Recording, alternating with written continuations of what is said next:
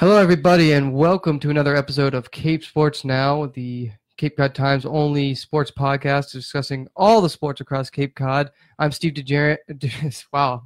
What's Great start already. My name is Steve DeJarian alongside Matt Goisman. Matt, it, it really is hard to believe that the, the football regular season is in its last week, entering his last week. Really just seemed like we just got started, but, you know, still plenty of football to be played. Absolutely. And this week we have three league championships, which is pretty cool. You know, we have Falmouth is at Nauset at 7 p.m. That's the Atlantic Coast League Championship. Barnstable is at Dartmouth at 7 p.m. on Friday. That's the Old Colony League Championship. And then on Saturday, Upper Cape uh, faces off against um, Old Colony, and that is the Mayflower Athletic Conference Vokes Small. I believe that's the division they're in. Uh, uh, championship as well. So we have three big league games. We got some other matchups between teams that have already won league championships. We've got a huge D7 show rematch of the last year's state semifinals. So we got some really good uh, football games to look forward to this weekend. I think. Yeah, I know we wanted to start with Falmouth, Falmouth and Nauset, which you know we might have spoke a little too soon when we uh, thought that you know DY Falmouth would determine the ACL championship Right. because this one has some league implications as well. Yeah, You know, Nauset has really put together a nice little stretch here. They play really physically, arguably uh, maybe short of Falmouth just as physically as anybody else we've seen this season. Um, but you know, Friday night at Nauset, that's not going to be an easy game for Falmouth. You know, again, Nauset has played a lot of these teams close to this year, and they could match, you know, the run game, physicality, you know, body on body guys. Um, we saw Will Van Vlex have a couple great weeks running the football, Mhm. albeit it was against teams like Wareham and Sandwich, who Yep. obviously are not having a lot of success this year. But he's really come onto the scene and, and can put the ball on the ground really well with Miles Perry, for example. So I mean, Dawson has some options here. Bobby Joy, we saw through a couple touchdown passes last Mhm. week, so that offense is starting to get into gear. And if they have to match Falmouth point for point, I think they can hang in there for a little while. for a little while. I just, you know, and we've talked about Mac Labarge. We've talked about. I think they pro- Nauset probably has the best kicker on the Cape and Robbie Wright. I just don't know if I think they can hang with Falmouth's just their strength for long enough to to actually have a chance to win this game. And if they win it, they would tie uh, Falmouth for the Atlantic Coast League title. Falmouth has already clinched a share of it. They win it outright with this one. They don't they don't have any league losses yet. Nauset only has one, and because of Marshfield beating DY last week, everybody else has at least two. But we saw Kyle Connolly play really well against Hanover. That's another D5 South team that they could face in the playoffs. You know, Connolly had 187 rushing yards, five touchdowns. We've seen Jake Murphy have equally dominant games. Kyle Cardoza is incredibly hard to stop, whether he's rushing the passer or going deep. I really liked what I've seen from Aiden Washington, Trevor Nunes, Marcus Gonzalez. I just don't know if Nauset has quite enough weapons to really be able to hang with Falmouth for the full 44 minute game. Right, and the game is in Nauset and on turf. So you do have to mention that a, a team that has as much speed as Falmouth just gets Yeah. even faster on, on the turf. So you're right in that regard. But and for Falmouth, this is definitely an advantage. You know, as of last week's power rankings, we haven't gotten this week's yet. Falmouth was in fourth in Division Five South, so they actually go up and play a Division Four team here. So they're going to get points no matter what happens, and that's actually going to help them in the power ratings. Um, they were stacked behind Canton at number three, Holliston at two, and Scituate, who was in the finals last year with DY at number Mhm. one. Um, Scituate's only loss this year is to Duxbury, and obviously in a higher division. Holliston's going to finish out the season at Ashland, which is a division below them, and then Canton plays North Attleboro, which is a division above. So if Falmouth wins this game, there's a good chance they could move maybe into that two spot, maybe even the one if something really weird happens with Scituate um, eh, this this coming week. So definitely, there's a lot at stake for Falmouth beyond just clinching the league title. Would be you know getting into that position and, and assuring that you'd have home field for as long as possible throughout the playoffs. Absolutely. You know, and for Nauset, this is a position they haven't been in too, you know, all too recently. 2014 was the last year that they were able to beat Falmouth, so that's before anybody on this team was even a freshman. You know, they have not been competitive in the ACL for a few years now. It's always been Falmouth, Marshfield, or DY winning it. Mhm. But this has been a really good, re, you know, resounding year for it. Bruce Strunk, I think, with this extra year to really put his system in place, has got these kids buying in and confident in themselves in a way that maybe they weren't even last year. So this is a good opportunity to get tested. To you know, they're I'm pretty confident they're going to make the playoffs either way, which is Right. im- pretty good for them because that would be two years in a row. Right, and the big question surrounding Nauset, you know, they started last week in fifth place in Division Four South. It looks like if they lose this game, yes, they'd still get in, but they very unlikely they'd have a home Yeah. game. So you have to hit the road and potentially play a team like, like Dighton Rehoboth or, or Milton, um, depending on how far they if they if they did fall. So you know, we'll see what happens. You know, again, there's still there's still a lot of configuration that's going to be happening Friday night, and a lot of scoreboard watching for some of these teams to find out what's going to happen. Absolutely. We're, we really have no clue until about a week or you know, or even eight days from now yeah, basically. when the seedings come out. you know, turning over to the OCL, Barnstable is at Dartmouth at 7 p.m. Barnstable, if they win this game, they win the OCL. It'd be their first since 2013, which was the last time they beat Dartmouth. If Dartmouth wins it, all three teams would go one and one in league play. I'm not sure if they would give all three a league title or nobody would win it um, because I don't know how you give literally every team the same championship, but maybe that's what they'll wind up doing. I feel like that's Uh, happened before. Probably. I mean, when you're only playing two league games, I can't imagine it's never happened before that. Uh, you know, all the teams just go one and one. right? Um, you know, this is the last year for the OCL. Barnstable is going to join a higher tier of the Cape and Islands League next year, so you know they'd love to kind of wrap the OCL with their with their name on the last trophy. Um, you know, I was at the Barnstable's home game against Bridgewater Raynham last week. That was a really good win for them, even if got a little bit you know dicey right there in the last minute or so. Huge game, obviously for uh, Brian Fry. We you know we've talked about him before. He had 155 rushing yards and three touchdowns. We're kind of starting to really see the who the leaders are and who the central pieces are, both I think on the offensive and defensive side with Barnstable. You know, there's Fry, there's the quarterback Matt Peter Kuski, who had 157 yards, a touchdown pass, a touch a touchdown run. Obviously, Connor Baldessaro is Peter Kuski's best receiver. He's the guy that they can go to downfield who can make acrobatic plays, who can catch the ball while running with his arms outstretched, which was how he scored that big touchdown uh, against uh, BR. They've got Jadaro France, who I think is a little bit more of a speed back than like the kind of power back Brian Fry is. He wasn't consistent, I thought, against Bridgewater Raynham, but I think he's going against a Dartmouth defense that's not as tough as BR's is. So Mhm.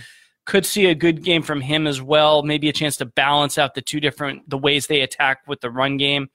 Uh, and then on the defensive side, you've got Corey Wardwell and Colby Burke. You know, these are the guys who are kind of leading that defensive uh, Matt effort. Fredo too. Yeah, and know, Matt Fredo, of Turner course. has done a great Mhm. season. So, I mean, I look at this game again, I, and I said it last week. Barnstable gets over this hump with BR. I think they should have no problem beating Dartmouth. You know, save for something catastrophic. You know, knock on wood for their Right. sake. Happening at practice this week. Um, I mean, Dartmouth is has had to battle teams like Durfee and New Bedford a lot more closely. Absolutely. And you know, Barnstable, yeah, albeit they just beat New Bedford three nothing, but right. again, they're battle tested, and, and I think at this point, some of they can correct a lot of those mistakes that they made in those games that they won. hmm And and again, you saw it came right down to that last drive. You've seen that in wins this year against New Bedford, against BR, and then against DY in the season opener. Yeah. You know?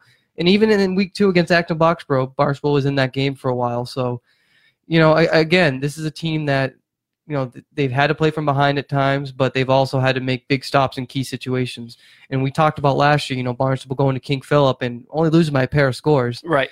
The, this team knows how to hang in there, even when you know the odds look like they're stacked against them. I think this team is playing with a lot of confidence, Yeah. and I think that's what's part of it. You know, they turned the ball over at I think their own like 45 real late in the fourth quarter last week, and it looked like BR, who had moved the ball very quickly in its previous drive and scored a touchdown, was going to have a pretty good chance to at least contest for a touchdown that would have tied the game and with an extra point won it. They hung in there. They defended back-to-back passes in the end zone cleanly, you know, to end the game. In previous years, I don't know that Barnstable's players would have been able to to have the confidence in themselves to do that. But this year, this team really believes it can win these games. Right. It can play a full four quarters of effort, uh, and that's pretty cool to see. Uh, on Dartmouth's side, the, the guy who could hurt them the most, I think, is probably Dylan Pacheco, who had 70 yards last week against New Bedford, um, which New Bedford beat them. Uh, you maybe need to watch out for Nolan Ellis and William Smith too, uh, but I think if they can stop Pacheco and the run, the run game can really hold, I think they'll be fine against uh, the Indians for sure. Absolutely. Um, moving on, you know, a little down the line. I don't know if you want to talk about the third. yeah, let's go to that one and then yeah. back up to the other matchups. Sure thing. So Saturday, the only Saturday game on the Cape will be Old Colony at Upper Cape. You know, Upper Cape got back on track uh, this this week with a dominating forty-one to nothing win over Blue Hills. hmm Um, but they're going to have a tough test against four and two Old Colony. You know, and the Rams like really need a win here if they want any chance of hosting a Right. Division Eight playoff game. Otherwise, it might be looking like they might be heading to St. John Paul too, which ironically might be right down the road at Mass Maritime. from from a travel standpoint, that's good. From a matchup Yeah. perspective, it's not. But there are some a team like West Bridgewater. that means but- you'll probably get a lot of fans. yeah, but the good news is Rams are home for this one, and they've gotten some really good performances. Obviously, Jazari Salim, who we've Mhm. mentioned in the past, but Cameron Glover really becoming that kind of you know guy who can make plays really in both phases of the game. You know, he has good hands, he can catch the ball as well, um, coming out of the backfield. And then Drew Brightman, we've mentioned too, is a Yep. great wide receiver. So all these weapons that Thomas Sign has done a good job running the offense. For sure. Um, yeah, I, I mean, again, these guys are these guys are playmakers, and I think that if the offense can get clicking, that that they can win this game because it's a low scoring game. I, I I don't see Upper Cape's chances being good in this one. I, I would agree with that. I mean, Old Colony. So Upper Cape has already won the MAC, uh, the Vogue Small title. They've or a share of it. They've got no league losses. Old Colony has one because of Cape Tech's kind of upset. So if Old Colony wins this, the two would share the title. If Upper Cape wins it, they'd win it outright. Uh, with the Cougars, the guys you got to watch out for: Kyle Schultz. Uh, he threw for 112 yards uh, in Week Six against Bristol Plymouth, which was a loss. Uh, Matt Bumpus is probably their best receiver. He had five receptions for 89 yards. Um, you had Philip Proctor running for 44 yards. Proctor and Daniel Lawrence are good at returning at recovering turnovers. They each had a fumble recovery last year, so those are the guys that uh, they need to stop. You know, Bristol Plymouth was able to uh, keep down Old Colony pretty effectively. So if Upper Cape can somehow match that, they got a real shot to win this one. But I agree that it's probably going to come down to guys like Salim and Glover doing what, what they've been doing most of the season. But certainly a nice turnaround for Upper Cape. You know, they they took their licks in, in week one against Bourne, and then obviously coming off of last year where they struggled. You know, people forget it wasn't that long ago where Upper Cape was coming off a, a Vogue Bowl title. Yeah, that was Really- 2016, Yeah, and then years ago, basically the yeah. entire team graduated. I Right. mean, they lost, I think, 22 seniors, which is Right. everybody. Now, and, and as we've come to find out, you know, Division Eight has a really a, a list of haves and have-nots. You know, there, there's a large gap in between the teams that are really good and, and haven't been so good. So, I think D7 is. You could probably say the same and thing. it's funny that Upper Cape might be the exception because I feel like they have that middle ground Right. somewhere. But um, again, good turnaround either way. Certainly an improvement from last year. In terms of the non-league championships, I think the biggest game we both agree, or or at least the one that may be the most predictive of what's to come, is Mar- uh, Mashpee at St. Mary's. That's Friday at 7 p.m. at Manning Field in Lynn. That's a rematch of last year's Division Seven state semifinals. Obviously, Devon Ford led the Falcons to a win in that game, and then they went on to uh, beat Blackstone Valley. Back yeah, yep. uh, in in the uh, champion in the championship for their third title. So you know, Mashpee is undefeated. They are number one in D7 South. Uh, St. Mary's is third in uh, D7 North. So again, this could be a game a, two- a game we could see a rematch of later. You know, in late November. Uh, you know, Mashpee, you were at that game against Hall. They kind of put that one away pretty quickly, which I'm sure is what Yeah. they wanted to do. I mean, the number that jumps out to me when I went back and tallied it all up. I mean, they ran 15 plays on offense and scored 34 points. And I mean, it was even. It was even. I mean, honestly, it was three offensive plays. You know, if you're not including the two point conversions and the Right. kickoffs.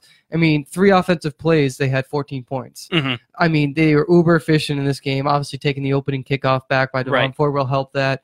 But I mean, they did what they had to do. They took care of business. They got their starters out of the game. Got their junior varsity guys a lot of experience, and you know, Hull left their offense in there, which is the reason why they scored 22 points. But it was all against Mashpee's backups. Right. Point aside, you know, Mashpee looks better than ever, really, and it, it really is incredible how how this run keeps going. 26 straight wins. It's halfway to the state state record set by Acton Boxborough in Mhm. 2005. Uh, 2005 was their 52nd straight Right. win, but you know, just the ability to spread the ball around and on special team, which is something that talking to Matt Triveri after the game said he's been okay, been a little lackluster, but Cam Kurgo and Devon Yeah. Ford. Well, Devon Ford had two kickoff returns in that game. Cam Kurgo had one the week before, so that's three kickoff returns in two games. Mhm. That's a promising sign when you can, again, keep your offense off the field for a little bit and let your special teams, let your playmakers uh, get you some points there. Definitely. And it's specifically, I think it's good for Kurgo because he is really fast and athletic and agile.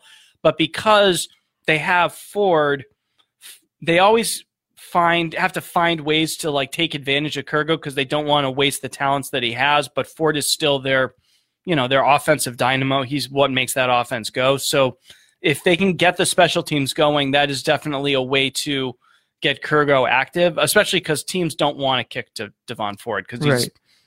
he's got as good a chance of playing being a punt returner and right. College as he does of being a running back. I think maybe even a better chance than he Yeah. could be some kind of reco- uh, return guy. And make no mistake in this game, Ford and company, you know, they're not looking past this game into the playoffs. They want another undefeated season. Oh yeah, because in years past, you know, people forget too that even though they've won three straight, last year was the only of the three where they went undefeated. Yeah. And they have no intention of losing and breaking that streak because if they win out here, I believe that put them on what, 31 straight wins? Now, again, you'd Yeah. have three, something along those lines. Yeah. have over 30 wins. They'd have se- it, they've got se- conceivably seven more games to play. I think this one, three South State semi state finals and Thanksgiving. Right. Oh, that's right. So Yeah. 33. People always forget about Thanksgiving. Right. um, but you know, again, you know, Mashpee, even with numbers, I mean, it is incredible how you know basically three or so players Mhm. can turn that turn that around with you know Ford, Gonzalez, and Kurgo, all guys who have you know the next level talent. definitely, and hopefully they'll all have gotten some rest after Yeah. uh, after this game.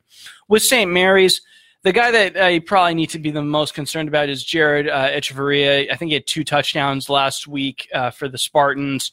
You also Derek O'Leary threw a score to uh, Eni Falai. So those are kind of I hope I pronounced that last name correctly. Um, th- those are probably the biggest names that they got to be weary of. Now, I will say, St. Mary's lost last week to Archbishop Williams. Archbishop Williams is a D7 South team that is on the outside looking in in terms of getting into the playoffs. So I don't know what exactly you make of that, but it could be that because of St. Mary's record, we against teams that Mashpee doesn't play, we think that this is going to be the biggest challenge Mashpee faces. That is certainly possible. It could also be that the South teams that Mashpee might face, like Abington and Cohasset in the playoffs, those are the ones who are really going to challenge them. And if they can win the South, whoever they face in the state semis and the state finals might turn out to be not as strong. Right. But they're certainly not looking at it that way. No, And I another implication though is too. I mean, even though it doesn't count towards the division, Mashpee still wants the entire Division Seven South coming through oh Michael S. Horn Stadium. a doubt. They haven't lost there since September. I think it was September 18th, 2015. That was against Falmouth. Mhm. I didn't even go back and look the last time they lost to a fellow division opponent. So it's been a long time Right. since they've lost at that stadium. And if teams have to come through Mashpee, it's going to be a long. It's going to be a long road and certainly not easy. Definitely. It's also hard to figure that out because the divisions expanded from six to eight. So Exactly. a, a likely opponent, but yeah, again, um, definitely Mashpee wants to hold that undefeated record and yeah. completely make sure that they have that number one seed. We'll go through the other matchups real quickly. Those are the big games we wanted to preview. Uh, Nantucket is at Southeastern on Friday. That's an early game. That's a 3:30 p.m. game. Uh, the thing that I find most interesting about this is that uh, this is a battle of Mayflower Division champions. The Hawks won the vocational large title. The Whalers won the comprehensive division. So, nice matchup there.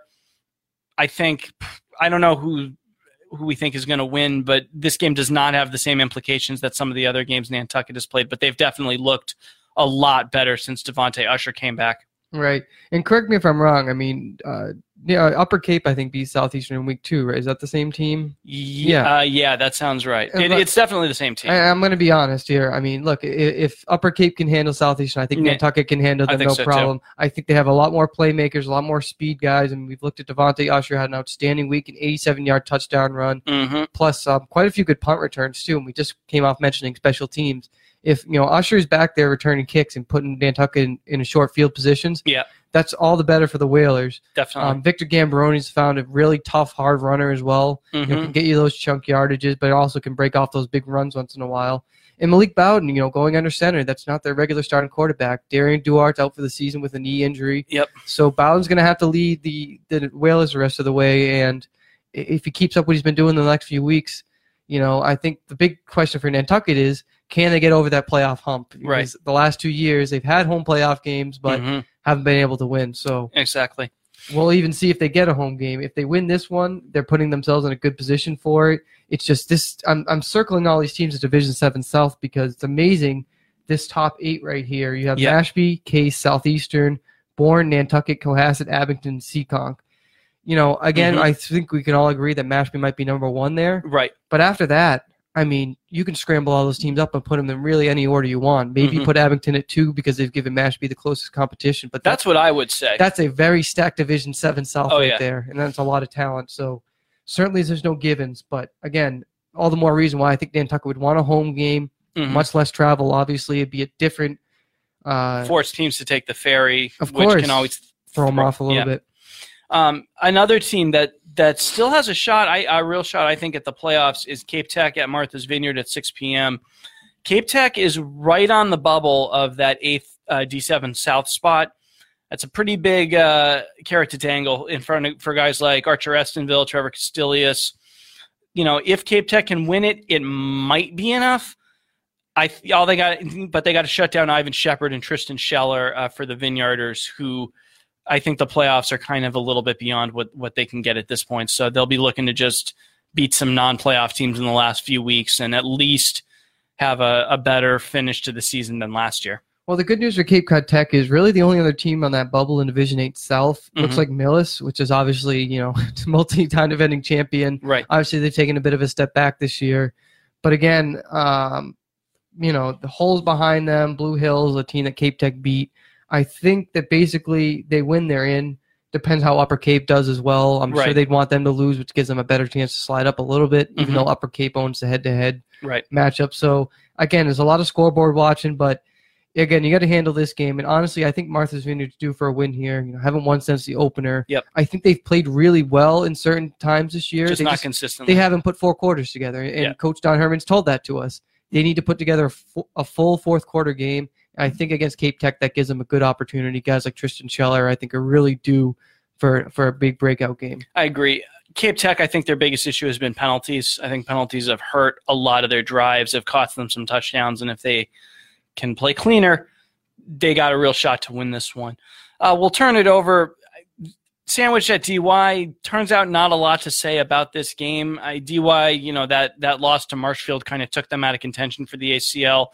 Sandwich would love their first win, but I don't really see it happening this year. And DY kind of needs this one to make sure they can get back to the playoffs and at least have a chance to defend their state championship. Right. I mean, yeah, basically DY simple. You win, you're in. And if you don't, I think you're still in, but you're really not putting yourself in a good position because having to go to, I mean, maybe you get a little bit of juice if Fowler sneaks into the number one spot and they get a rematch and another shot, hmm but I don't think that's likely. I think it's more likely that DY would have to head somewhere north like Holliston or maybe even Right. Canton, which, again, it's not going to be an easy matchup, but, you know, there's always kind of that intimidation factor. You know, Paul Funk, generally speaking, over the years has his teams ready for anything. Sure. So, and there's certainly, you know, Peyton Doyle didn't go anywhere. They Yep. still have plenty of talent. Still have Jeffrey. Jamiel, still have Darian Thompson, So, I mean, Phillips. That's a team that you don't want to match up with in the first round Mhm. because you definitely be upset prone. But DY has really struggled on the road this year, and it's really hard to figure out why exactly that's happened.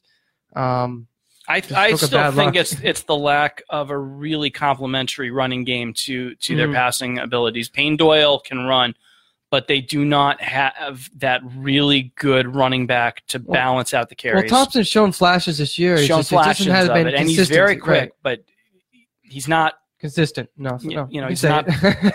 It's not just. cons- It's just he's not Bobby Evans. Right, You know, no. he's not not a lot of people are. right. He's not Brian Fry or Michael LaFrange. These really good right. he's not Devon Ford. These pure running back kind of character. He's. I think Darian Thompson's best skills are as a receiver and as a defensive Right. back. Um, and then you look at Sandwich, you know, again, obviously they're going to want to get a win at some point, and it's tough because on Thanksgiving you play Mashpee. yeah, I, I think their best chance to get a win is going to be in the non-playoffs, the week eight, nine, and ten games, where, which are all going to be against. I mean, they may they honestly might wind up playing Martha's Vineyard. So right. Um, um, I'm sure they can get a win somewhere, but again, we'll we'll see what happens. Looking at Apponequet at Bourne, which could be an interesting thing. Speaking of Division Seven South, you know, it was a great comeback by Bourne. They just didn't have a good first half, and Yeah. they couldn't make it up in a 19 to 16 loss to Seekonk. You know, Bourne still does have plenty of room, to, I think, to move up here. But um, I mean, interestingly enough, if they did fall to number eight and ended up with a battle of Mashpee, that'd leave an interesting matchup between cousins Kendall Rose Yep. for Mashpee, who's been out for a few weeks, and uh, Spencer Rose, who's had a tremendous season for Bourne. Um, you know, with, with his uh, play on both sides of the ball. So, um, interesting league matchup here. But again, we'll, we'll see what happens with Bourne. Definitely. I, that would be a cool game to see Bourne versus Mashpee to see how Bourne would how each team would handle each other's style because Bourne is a team that likes to spread it out. They like to throw it. James Cahoon is very confident in his third year starting QB. So if they do wind up facing off, I, that would be, a, I think, an exciting game to cover. This is a matchup between teams in different divisions of the South Coast Conference. You know, Bourne their loss to Seekonk means they're going to finish third in the league, I think. So Mhm. uh, you know they've they've played Apponequet sporadically Right. over the years. Uh, so that again, that's a game that Bourne would like to win. I think it's going to be challenging. Uh, a game that I think Monomoy will should be able to win, but I don't know if it's actually going to be enough for them to to get into the playoffs. Uh, they are at Keefe Tech at 7 p.m. That's I think at Framingham State College. Keefe Tech for a long time was part of a co-op with Marian High School. Marian closed last year or two years ago. Last year, I think it was last year, yeah. And so now they're a completely independent team. I think they're going to join a new conference next year. They are coming off a loss to KIPP Academy, which is a, a charter school in the, the middle of the state. Uh, it's a nice chance for the Sharks to win their finale, but I think even with the win, they're probably not going to get into the D7 South uh, tournament. Yeah, and again, I mean, a crowded Division Seven. There's really not much you can do to fight Yeah. in there. Seekonk does play Dighton Rehoboth in the final week, which could be a challenge. But again, I think Seekonk would still end up with more points, Mhm. even if Monomoy was to win and, and Seekonk was to lose that one. Definitely. And then the last game uh, is St. John Paul, second at Austin Prep at 7 p.m. Uh, Austin Prep is based out of Reading, Massachusetts. Uh, so this is a game for second place in the Catholic Central Small. Uh, clearly, Pope John Paul uh, is the bo- is the best team in that conference this year. Uh, they really kind of took it to St. John Paul, took it to the Lions, I think. So this will be a chance for Darren Katzif, Mike Sakovich to get the offense back on track as they head into the playoffs. Yeah, it's been a couple of tough some tough sledding for the last couple of weeks for, for the Lions. I think they they kind of come down a little bit Mhm. from from where they were before. But again, um, I, as I wrote here, Katz, if I think he's going to have a good chance to break out here. It's just tough going on the road against a team that you know can hang in there. You know, Austin Prep beat Lowell Catholic pretty handily, whereas St. John Paul beat Lowell Catholic by Mm-hmm. less than a score. So um, won't be easy for the Lions, but again, they should still be in a playoff game, and I or they should still get a home playoff game, uh, even if this one doesn't go their way. Cool. You want to hit some non-football? Yeah, let's do it. Um, I wanted to mention the uh, because we don't get to talk about a lot on the show is cross country. You know, Sure. big big meet this weekend, arguably the, the most popular in the state with the with the McIntyre Twilight meet. Yep. At the uh, Cape Cod Fairgrounds in Falmouth. You covered this, I believe, a couple years ago. yeah, ago two years ago. what you know, and being there under the lights obviously is an exciting prospect, and people run really fast, as Jim Hoare said. But what is it about the um, the atmosphere there that you know just makes it different from everything else? Well, it's the layout. In most cross country races, a lot of times you might start and there'll be people like at the track cheering for you, and then you basically run off into the woods for a while and you're just by yourself with the other runners, no coaches, Mhm. nothing. Here, the entire course is basically contained in the fairgrounds, so there are fans set up everywhere. So you have people cheering for you for the entire 5K race. You know, the ending bit of it takes you through a a barn, I think literally a barn, and then you come down this uh, this paved road, and all of the teams have set up their tents on both sides of it. So everybody, you know, because there's three races. There's like there's four. There's freshman, sophomore, JV, and then varsity. So a lot of runners are just going to be in those tents recovering during or preparing during your race, and they're all going to be cheering for you. So it's just this wall of sound that if I had ran cross country in high school, uh, my conditioning was crap back then. uh, I would have loved a race like this. I mean, I, I can't imagine having more fun than running through a race of people cheering for you. Right. No, it really is exciting. Speaking as a former runner, but um, you know, there's a big big change this year. You know, it's going to split into two days now with Division Four and Six competing Friday. I have that right. Four through six, yeah, which is every team except Barnstable. It's basically, like it's basically turns it into a small school versus large. yeah, that's what they're calling it. But you know, DY is in will race Friday, Sandwich, Nauset, uh, Bourne if they send people to Sturgis schools. You know, all of the local cross country teams. I think the Vineyard is going, except Barnstable. Barnstable will go on Saturday. Right, and you know the thing about this race too, um, you know, you almost wonder why there aren't more of these. First of all, too, you know, it's uh, you know, it's really a unique opportunity. Mhm. But um, you know, you look at last year, you saw really thrilling finish with uh, the Nauset girls specifically Yeah. winning the team title. But not only that, but um, Madicket Nobley going head to head with Grace Connolly, I believe, right down the. Yeah, I think so. Oh so. no, was it Grace? No, no, sorry, it was a different girl. Grace Connolly was Division One. Um, I believe it was a girl from Littleton. She finished second overall either way Mhm. and just a really cool to see some local representation and doing really well there. And there was a big meet this past weekend too, you know, up at Northfield Mountain, which, I, if you don't know, is the it's the most difficult course anybody's going to face, maybe in their cross country careers Mhm. um, out there in Western Massachusetts. But DY's Kevin Arsenault has had a great season. He finished 12th out of 211 runners in the 5K race, uh, the Peter Conway race. There were three different races that varsity races that day. He finished in 1658, so he could be the local guy to watch this weekend for DY, assuming he's going to compete. Um, but in terms of dual meets, yeah, I mean, just looking at the uh, upcoming schedule, Nauset hits the sandwich. You know, in the past, those teams have had nice clashes. Mhm. And uh, Last Nauset- year that was the ACL title. Right. That was in Nauset. This year it's at Sandwich on Right. Tuesday. so Um, Nauset girls in the position to pretty much do the same thing again. yeah, you know they they took care of uh, DY at home last Tuesday, and now they're looking to, to wrap up the the uh, ACL title. Their Warrior girls are still undefeated, so you know all the, the team that's now Izzy Nobly kind of leading the way is they're you know they're they're just continuing this legacy of Nauset cross country. So when's the race real quickly? So again, Friday, Saturdays, the meet. When does the racing begin? Both yes. those days. So that both days it starts at 5 p.m. That's the freshman, and then basically about every hour and 10 minutes, the next race will start. You have the sophomores. Uh, the freshmen, it's a slightly shorter race. I think it's 2.1k. Right. Uh, or 2.7. The freshmen, it bumps up to 5K. Uh, the sophomores, it bumps up to 5K. Same for the junior varsity. And then the varsity, which will go at 8 p.m. Right. So let's hit some soccer real quickly. Yep. Um, you know, we've had a lot of teams clinch already. Nauset, Nantucket, Martha's Vineyard, and Sandwich. I think you're going to see a lot of teams this week battling to kind of shore up, you know, a tournament spot, and then obviously after that, trying to get possibly a home game. You know, teams we're looking at, Mashpee, for example, seven, two, and 2 Mhm. Only allowed seven goals in eleven games this year. Big credit Chris to goalie Chris Hutchinrider. Hutchinrider, man. Yeah, Best goal, maybe the best goalie they've ever had. I mean, certainly the most shutouts right. for one goalie in that school's history. I believe with wins over Cohasset and Rockland, Mashpee definitely in the postseason. I think those are two winnable games. Certainly won't be easy, but Mhm. um, they got to head on the road for both. So even just three points out of that, I think would be a positive step. Mhm. Um, Monomoy, same thing. They had a really tough slate this week at seven, five, and two. They got to visit Martha's Vineyard, which is um, obviously one of the highest scoring teams on the Cape, Mhm. or I should say in the Cape and Islands. And then they got to host Sturgis West, which just knocked off Martha's Vineyard Right. over the weekend. So definitely a tough slate for Monomoy, but if they can again can get a few points out of there, I think they're going to be looking good for the postseason. A um, couple good matchups though coming up though. Sandwich at Nauset a rematch 7 p.m. Thursday. You know we saw we talked about it last time. Is that Mhm. Sandwich was able to hang in there with Nauset for a little bit. Just came down to a few set pieces that ended up making the difference. Yep. Um, I wouldn't be surprised if Sandwich can go out there and maybe even pull off a 0-0 draw or 1-1 draw. Getting a goal against Nauset would be huge. Yeah, I. If they can't win at home, I have a hard time seeing Sandwich winning at Nauset. Uh, but I, de- I mean, certainly anything is possible.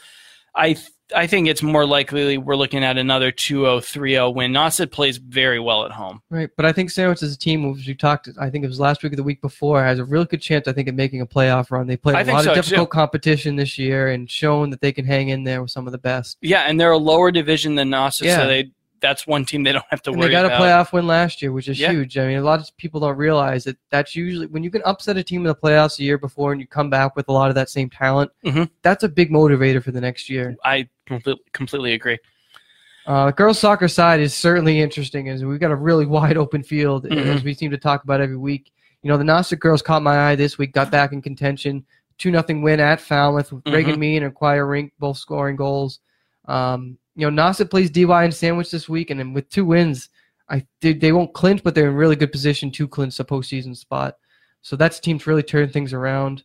Um, Sturgis West has an interesting slate this week. They host Nantucket and Monomoy. Yeah, that's that's the league right there. Yeah, pretty much. I mean, if they can win, if they can get two wins, or as we keep mentioning, maybe three points at least, Mhm. it's looking like they're going to go on and win the Cape or the Cape and Islands League title. Um, Alexa Bound, Kate Donahue, Emma Ball, all been fantastic on that Mhm. offense, and I think their scoring can can really match up well. It's just a matter of handling Nantucket, which has given them fits in the past. Sure. Um, also, really big showdowns this weekend. Uh, Sturgis East and West play at 5:30 p.m. Saturday uh, at Old Townhouse. I know Mhm. in years past, boys and girls teams play pretty much side by side. Yeah. They get some really good crowds for those games under the lights, and both stand bases show up pretty well for those games. So we'll see how those go. Uh, over in field hockey, I you know we talked about Sandwich and Sandwich getting zero zero ties. Sandwich field hockey put up a pair of zero zero ties at home last week that at least held off DY for a little while. Sandwich tied Falmouth 0-0 and then tied DY. Uh, but even still, DY is now 4-0 and 1 in league play. Nauset has only played four league games. The Warriors are hosting the Dolphins on Wednesday. If DY wins that, that clinches the title for them. So they're really Not that Uh, that was much in doubt. yeah, I, I mean, looking at the numbers, it's really hard to argue with a team that has literally four of the top five scorers in the Right. league and the number one goalie. So, you know, for Nauset, Eliza Stevens has played really well. 10 goals is very impressive. Emily Kavanaugh has been a very good uh, goalkeeper for them. I just don't know how they can uh, hang with Kayla McGaffigan, who has 25 points, 19 goals. Right. Lily Holmes, who has 20 points. You know, they can sit Kayla for a half, which they did against Monomoy, and still completely control the game and win pretty easily. I think the thing with sandwiches, and you have to remember, field hockey is still two divisions, Mhm. is that you're going to go up against really, really good Division two teams. Yeah. And my problem, even though sandwich defense, Sarah Curry and goal have been great, problem is you got to put the ball in it. You got to put Yeah. pressure on the other team because whoever gets the first goal in a lot of these games is just going to sit back. Yeah. So, and you saw that with Sandwich. That's how they got bounced last year, I believe, with a one nothing loss. So, Mhm. I think Sandwich has just got to pick it up a little bit on offense, maybe a little more aggressive. I know there's a lot of young players out there, but Sandwich is going to need to to get some wins. Ties won't necessarily be Right. enough to improve their playoff spot and get them a chance to make a run at things. Mhm. Team I've been impressed by is Barnstable this Yeah. year, seven three and two. You know they, they play in Division One. Obviously, they have a rematch with Dartmouth Tuesday after the teams played to a scoreless tie last weekend. But really huge credit to the Barnstable defense, starting with goalie Ali- Abiella Susi, nine shutouts this year. Yeah, that's great. And obviously those include That's the- out of 12 games, by the way. Right. So- Those include the two ties. So every win this year has been by shutout, I believe, Mhm. and then the two ties. So, um, and then the defense has been just as great. You know, Nick Bowman filling in. We did a little story on him, um, filling in there. They have a winnable game against Monomoy, and I think that should put the uh, the Red Raiders where they need to be. And but speaking of Monomoy, really Mhm. interesting schedule this week. They play four times this week. Yep. Supposed to host Bishop Feehan today. They're at Sandwich tomorrow, Tuesday. Um, obviously, those teams has played. Uh, you know, Sandwich has played DY to a tie. They're at Barnstable Friday, then they host Nantucket Saturday. Mhm. If Monomoy can survive that little stretch there and get themselves the points they need, they should have themselves a playoff spot. Yeah. So, big week for Aoife Daly, who's been a great scorer, and new coach Jen Estes this Mhm. year. Definitely. So, We'll wrap it up with volleyball, and then Yep. uh, we'll uh, we'll wrap up the whole episode. right. So uh, there's a few big games coming up. We got Barnstable, who is still undefeated. They still have not given up a set. They got some big games this week. They've got Medfield, which is usually a pretty strong team. They've got North Quincy, uh, and then they're at Notre Dame uh, in Hingham on Wednesday. Uh, you know, we've talked about who is really the stars for this team. Riley James, she surpassed 1,500 kills last week, which has never been done in Barnstable volleyball history, which is impressive considering that program has produced so many state It- championships. it's and- interesting you say that because I've talked to Turco about this before, and the reason why that doesn't happen so often, even a thousand kills doesn't happen often, is just because of the number of weapons Barnstable's Oh, have yeah. to spread out its offense. It's not concentrated around one player, It's just Riley James who's going to D1 Barnstable. At least Bryant. committed to D1. What I say, Barnstable? D1 Bryant. She plays for D1 Barnstable. Yes, thank you. Sorry about that. Um, too many B's. Yep. Anyway, um, i- i it's just an exceptional player, and Mhm. I think Turco would have no problem making that concession. Of course, Ingrid Murphy's been outstanding. She's Mhm. had a great season. Um, and her, you know, James's sister Tegan James has been an outstanding setter. Is just a freshman and has maybe just as much potential to grow into a player just like her older sister. Uh, yeah, I mean, she's got 500 assists as a freshman who didn't play all that much last Right. year. Just as a bit of a comparison, so Bourne Sarah Sullivan is a senior, and she didn't get her 500th assist until earlier this season. Right. Um, Bourne, by the way, they're having a big fundraiser uh, at tonight's home game. Uh, if people want to check that out, Bourne obviously also still undefeated. Uh, I believe they're playing Wareham. I, I think, uh, and it, the money raised from the game is going to go to uh, the Happy Hope Factory, which produces gift baskets for. Uh, they're based in Pocasset. They make gift baskets for kids with who are like hospitalized with life-threatening or chronic illnesses. So Mhm. that's a fundraising project that they kind of came up with on their own. So if people Right. want to go check that out, it should be a good game and, and certainly a good cause. Right. Um, nice little tribute also too. You mentioned in your high school notebook this past weekend of the playground that's dedicated to Yep. St. Mary's Church for Olivia Brote. hmm obviously former Barnstable volleyball player, died of cancer. You know, I don't know if you've gotten a chance to go by there or not, but there's a nice plaque there apparently Nice. honoring uh, uh Broad and uh, Mhm. just nice little thing in her memory. You know. Um, but back to the volleyball side, yeah, you know, Barnstable's got a nice little stretch here at uh, at Medfield, as you mentioned. They host North Quincy, and then they're at Notre Dame Hingham on Wednesday. It's 3 Mhm. games in three days, so certainly a uh, a long stretch. But Barnstable still hasn't lost a set yet. and Yeah. would be interesting to see how long they can keep that streak going for. For sure. Notre Dame, especially, I mean, that's a traditionally strong D2 team. So, um, right. Um, small school volleyball. You know, a team that's really caught my eye too this year is Nantucket. You know, Yeah. seven and three, a really young program that mhm. Has really put together a nice season. You know, setter Sarah Anderson, outside hitter Malika Phillip, and junior libero Anna Leary. They're among the players who have really got this team heading in the right direction Mhm. and, and really beating the teams they're supposed to. Um, they have a couple really tough matchups this week against the same team, Sturgis East. So they host Sturgis East at 5:30 p.m. Tuesday. Sturgis East already in the playoffs, defending Cape and Islands League champions, and then they go to Hyannis on uh, noon Saturday for for another matchup against Sturgis East. So. Hey, maybe Nantucket could sneak in there and, uh, and steal one from Sturgis East. That'd certainly be a nice sign and a, and a program victory for the program. Sure. In terms of golf, last sport, we got the South Coast Conference Championship on Thursday. That's at the Bay Point Club. So we'll see what Bourne can do there. And then the Cape School. X. Let me try that one more time. Yeah. The Cape Schoolboys Tournament is Friday at 9 a.m. Uh, at Yarmouth Port. So Yeah. Nice chance to see just the local teams all go against each other and see who comes out on top of It's that. getting cold now. I don't know if this is the time Yeah. I want to be playing golf, but eh, that's just how the year works every year. So uh, best of luck to those uh, to those guys and gals because there's a couple girls on who play golf around here too this weekend. Definitely. So I think that'll do it for uh, this week's episode of Cape Sports Now. You can find uh, this episode and previous episodes at capecodtimes.com slash Cape Sports Now. You can also find these videos at our Facebook page. Just search for Cape Cod Times. You can download our episodes through pod uh, through the podcast app, through Apple and Android products. You can get sports updates from our uh, sports department Twitter feed, which is at SportsCCT. And we are also on Twitter individually. I am at Matt Goisman, CCT. That's M A T T G O I S M A N C C T. And I'm at Steve underscore Derderian, last name D E R D E R I A N. Matt, have fun this week covering games. Yeah, and we'll talk to you all next week.